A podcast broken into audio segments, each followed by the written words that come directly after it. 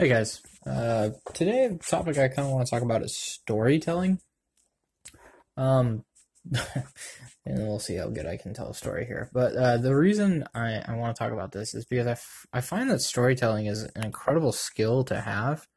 Um, not only you know, if you're like a YouTube creator or an artist or or musician, whatever it might be, creatively, I think it's also very powerful um, you know, in the tech space as well. And I just think if you're if you're able to tell a good story from beginning to end, you're able to catch people's attention, of course, and and you know, spread whatever you're looking to to discuss. Um, I think I personally struggle with with storytelling mostly because I probably haven't given it much thought into the structure of how to tell a good story.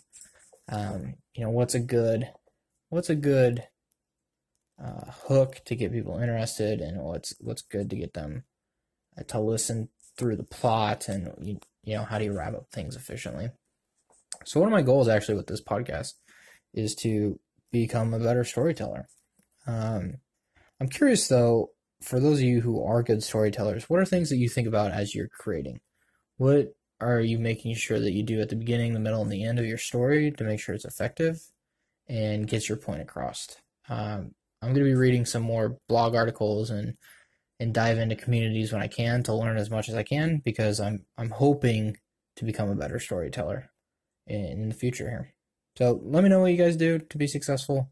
Love to hear your tri- tips and tricks. See you tomorrow.